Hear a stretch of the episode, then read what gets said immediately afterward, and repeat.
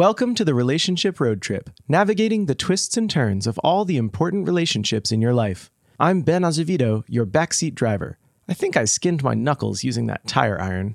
I'm Dr. Don Fernando Azevedo, clinical psychologist, executive coach, and voiceover artist, your navigator. Is it me that changes the tire or the tire that changes itself? And I'm Kym Azevedo, licensed marriage and family therapy associate, your mechanic. Ben, you should have listened to me when you were using the tools. And you, dear listener, are the driver, and we'd really appreciate it if you would try avoiding the potholes.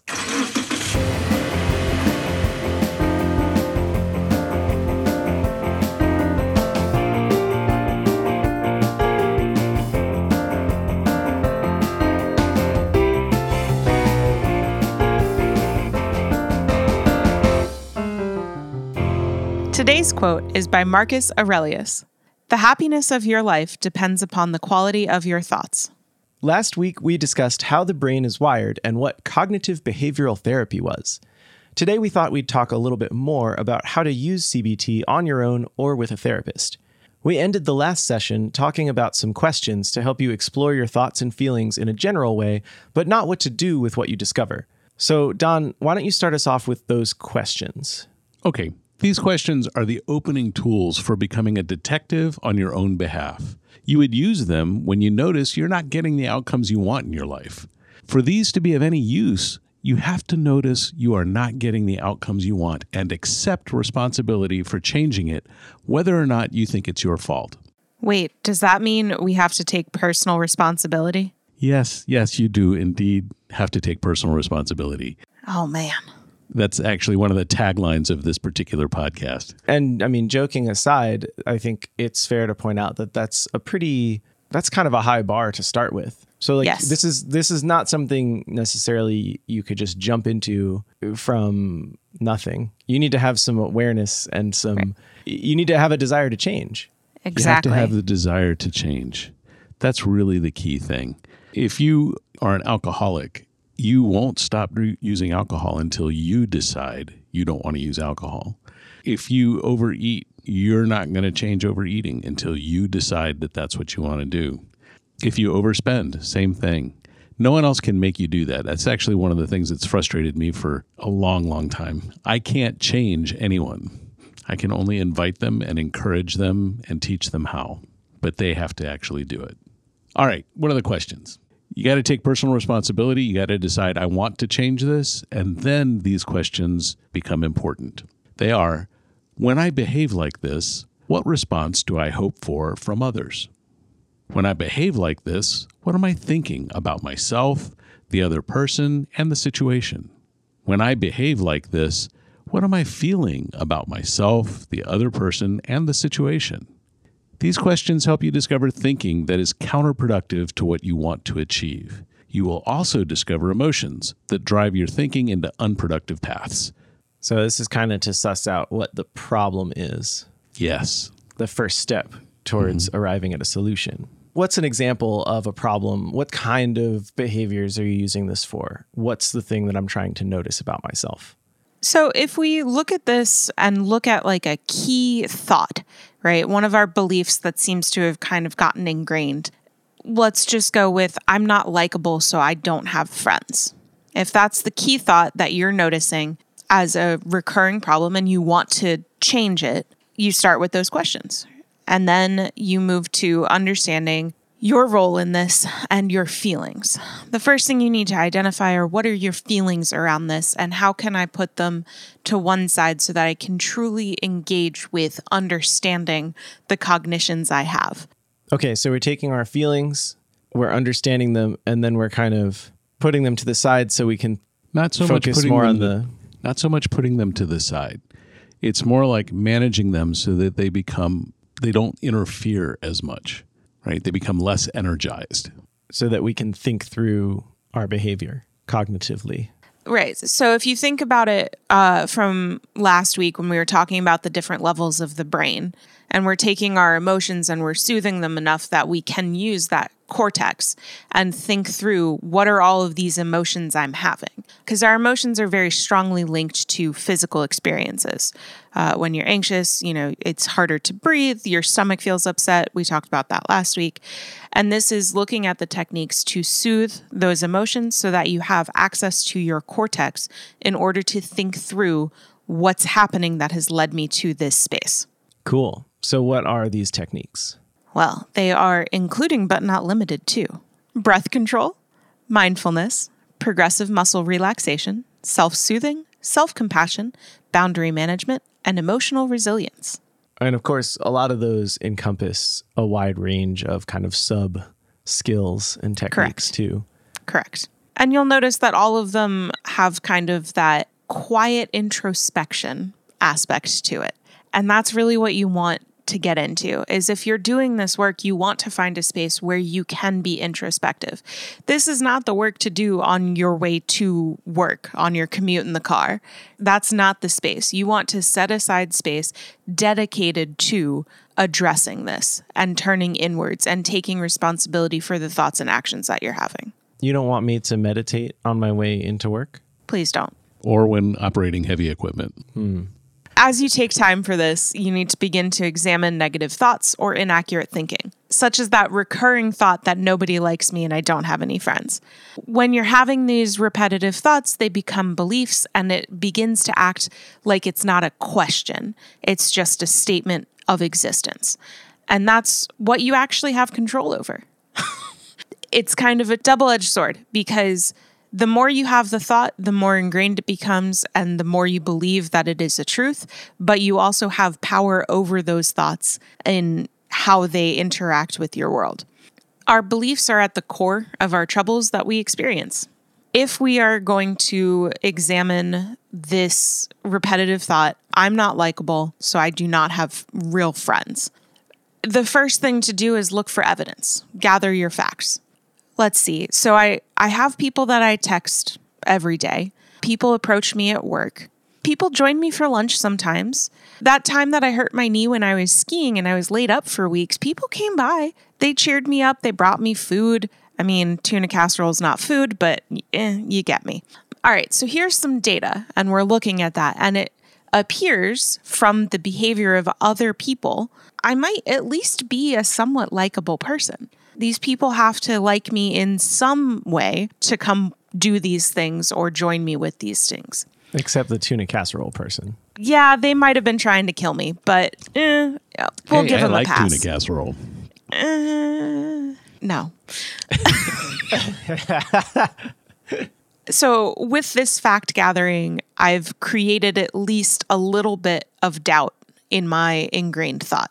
Last week, we talked about Mario and fighting Bowser, right? So, we've just collected one of our side characters, let's say Yoshi, as our facts. And the behavior speaking, well, you know, I have one power up to be able to fight Bowser. So, people might possibly like me. The next question What is it about my perception that does not experience these behaviors as friendship? This is kind of one of those weird questions, and you really do need to sit with it for a while because it can be conscious or unconscious decisions based on really early life data. And it's been influenced and given to us by other people. So you need to sit down and really think about what is it about this that makes me feel uncomfortable or like they're not being my friends? Is someone bringing me something and giving me a gift perceived as I now owe them and it's not friendship because of this give take? Where did that come from? And you need to start questioning and really digging into where do these beliefs come from? And do I believe that they're still true? This seems like a spot where someone might get kind of stuck without external influence to help process and to help question these things. And that's when you come into our office. That really is the truth. That's why a therapist is needed for this many times. Not all of the time. Some of this you can do on your own and you can be quite successful with. But when it's really deeply ingrained and it's problematic and you can't shift it, get a therapist. They'll help you. And there's, I mean, there are really cool workbooks out there that you can use, but there are some things where it helps to have an unbiased third party who's trained in this to be able to help you challenge those thoughts and really explore different patterns that you might not have realized.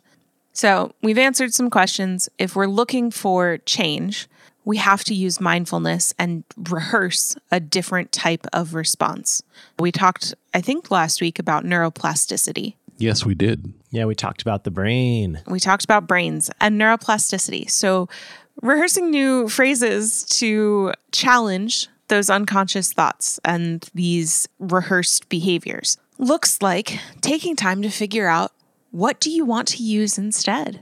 So instead of saying, I'm not likable and I don't have friends, what's a different thing that we could use? Perhaps I am likable. Perhaps this is friendship. I was just thinking that that sounded kind of resigned like, ugh, this person who brought me tuna casserole, this is as good as friendship gets. So And I just it didn't know. It starts know. that way sometimes. it starts as feeling like you're faking it and feeling like you're just saying these words. But the more you start to rehearse those words and really focus on the behaviors, the more it starts to feel true. It takes a long time to build this. This is not an overnight process. So you have these neurons, they send electricity to each other in order to create thoughts. Part of a neuron is the axon. This is a long, spindly part. It ends at a spot that creates a synapsis with the next neuron. So the, the two neurons don't actually touch, but there's a space where they send neurochemicals to send signals, and that becomes our thoughts. Right. Along the axon is a thing called a myelin sheath. So the myelin sheath creates basically shortcuts for electricity to travel faster down the axon. A thought that happens very frequently has a lot of myelin sheath down that axon because it happens so fast and the electricity has a faster route down the axon to the next neuron the example I use when I'm teaching this to kids in my therapy office is the um, super fast trains in Japan that are like the light trains. They're like pew. Uh, that's that's that's the super fast thoughts that you have. They're the ones that you've rehearsed a lot, so they happen without thinking through it. The ones that you haven't rehearsed, so the thoughts that we're talking about now of I'm likable, this is what friendship is like, perhaps I'm a cool person, something like that. Those thought patterns don't have as much myelin sheath as the fast ones. They're kind of like those really sketchy subways that you can find in London where you have to walk down like two flights of stairs and then like this rickety staircase and there's some bugs and maybe you might die. That's what it's like on that end. But the more you go that route and the more you choose to go and find this train and go on this new adventure, the cleaner that subway gets and the easier it is to find it and go there instead. So as you build that thought process, it becomes easier and faster to go down that route instead of the negative cognition. And interestingly enough, the negative cognition attenuates. It actually gets smaller. It shrinks. The myelin sheath shrinks and the connections shrink. Plasticity. Yeah. Science. Cool. Nonetheless, it takes work. Yes. it takes effort to do all of that. And it takes choosing to put that effort in and more than once. Again, the repetition of this is what builds this. If you choose one time to be like, I'm a cool person, but don't believe it and don't continue to do it, it's not going to stick. And this takes mindfulness. You need to be aware of the thoughts you're having and aware of the behavior you're engaging in. Yeah, and Also Kym was talking about mindfulness a little bit earlier. So that's a key element, and we talk about it a lot. But what does it mean? Mindfulness is a mental state achieved by focusing one's awareness on the present moment while calmly acknowledging and accepting one's feelings, thoughts, and bodily sensations. Thank you, Oxford English Dictionary. That's the most succinct description of how mindfulness is used in psychotherapy. So let's break that down just a little bit. It's awareness using all five senses of the present moment without reference to the past or the future, only the now. The reason that's important is because a lot of our beliefs, a lot of this negative thoughts come from past experiences and past thinking. And that will cloud our experience of what's actually happening now in this moment. So it's hmm. it's the discipline of bringing your awareness to the present time and really noticing all of the the sensory experiences that you're having. It also includes the calm acknowledgement and acceptance of your feelings, thoughts, and bodily sensations. That would be a nice way to live all the time. Notice that judgment is missing in that sentence. Most humans spend the majority of our thinking time in judgment and comparison of self and or others. This is a poison to happiness. Social media. Oh, social media is a killer, absolutely a killer to all of this. It has magnified that judgment and comparison. It's amazing. And it was designed to do that, unfortunately. I don't think that they expected it would become that bad, but anyway, that's a whole different topic. The judgment and comparison is a poison to your happiness. And most of the people who come see me tell me they want to be happier. So, this is a key element to doing that. Now, let's talk a little bit about what we mean by accepting. Accepting your emotions does not mean letting them run wild. It does mean awareness of what you are feeling and using appropriate ways to express these emotions. You've heard me talk about it before as emotional literacy. It may include challenging the emotional response to the situation to change how you feel about that situation. There's an acceptance and a challenge. I know where I am, I know what I'm feeling now, and I want to feel something different. So think of this like when we were doing, we talked about systematic desensitization last time, an approach to becoming less afraid of a particular thing like spiders. This is where I accept I'm afraid of spiders and I slowly move that to where I can deal with spiders without being afraid of them. Which is what I just did right before this podcast. I used a vacuum cleaner and got that spider right on out of here. Is that the vacuum cleaner behind you? And what do I notice coming out of it? Listen, there's a reason I'm not looking. Because I'm not entirely sure he made it in there. The spiders can't get you when you're not looking. All right. So accepting your thoughts does not mean ignoring information that demonstrates your thoughts are incorrect. It does mean noticing what you are thinking and actively looking for data that would refute, adjust, or support your thoughts. This is a key thing. This is the, you know, Socrates said the unexamined life is not worth living.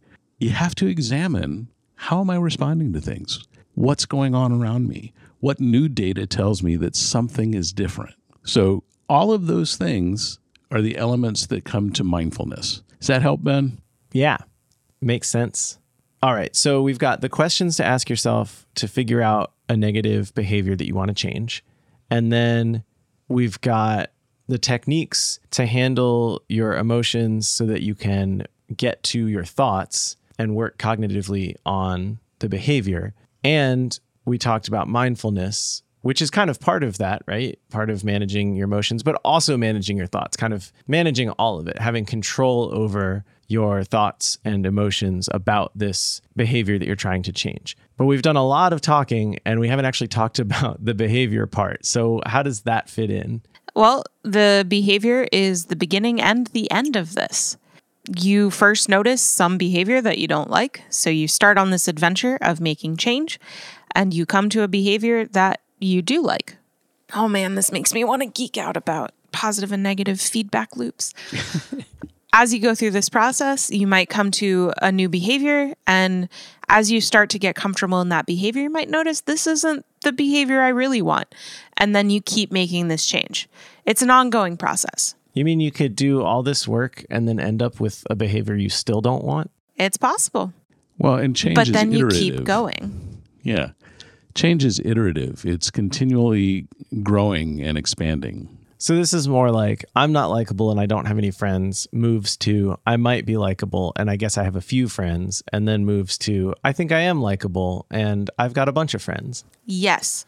And the technique for that that I use in therapy is bad, better, best. So bad thought is I'm not likable. Better is all right, I could be likable. Best, I am likable.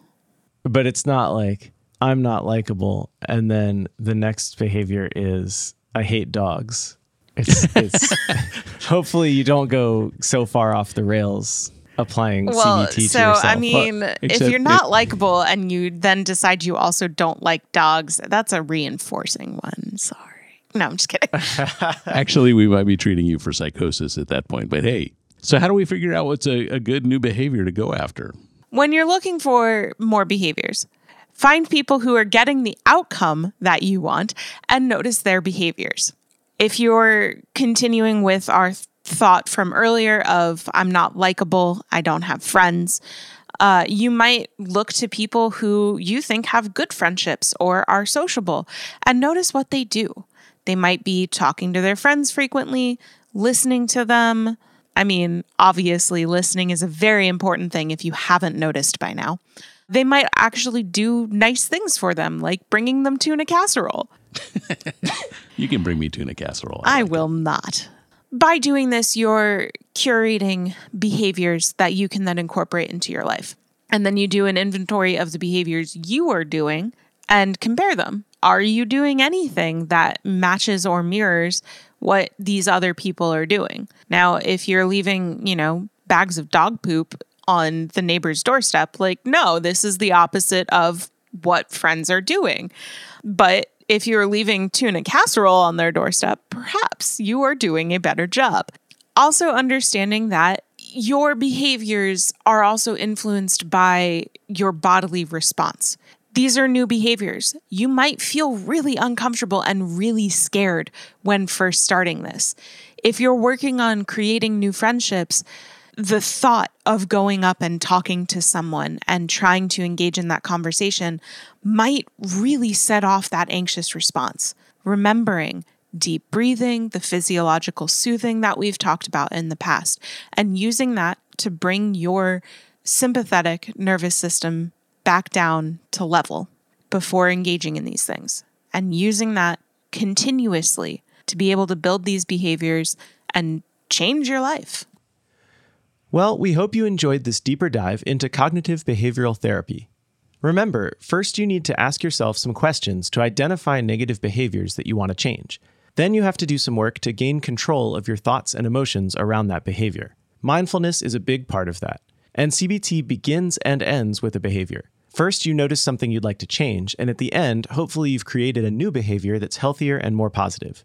Thanks for listening, and we hope this was a helpful episode. Don't forget to rate and review us on iTunes, and if you've got suggestions for episode topics, we're always available at questions at afpsych.com. Until next time, enjoy the drive. Thank you for listening to the Relationship Road Trip. We hope you enjoyed the episode and we want to know what you think. So write to us at questions at afpsych.com. You can also support the show by rating and reviewing us on iTunes or subscribing with your favorite podcast app. You can find more episodes of the show at relationshiproadtrip.com or wherever you download podcasts. The Relationship Road Trip comes out every Wednesday at 7 a.m., so don't forget to tune in next week. The Relationship Road Trip is brought to you by Azevedo Family Psychology, where they are dedicated to helping you create a life worth celebrating. You can learn more about their services at azevedofamilypsychology.com. This podcast is produced by Bear Cave Audio. Bear Cave Audio provides a range of audio services from original composition to podcast recording and editing. To learn more, go to bearcaveaudio.com or email ben at bearcaveaudio.com. Until we meet again, may the road rise up to meet you. May the wind be always at your back, and may the sun shine warm upon your face.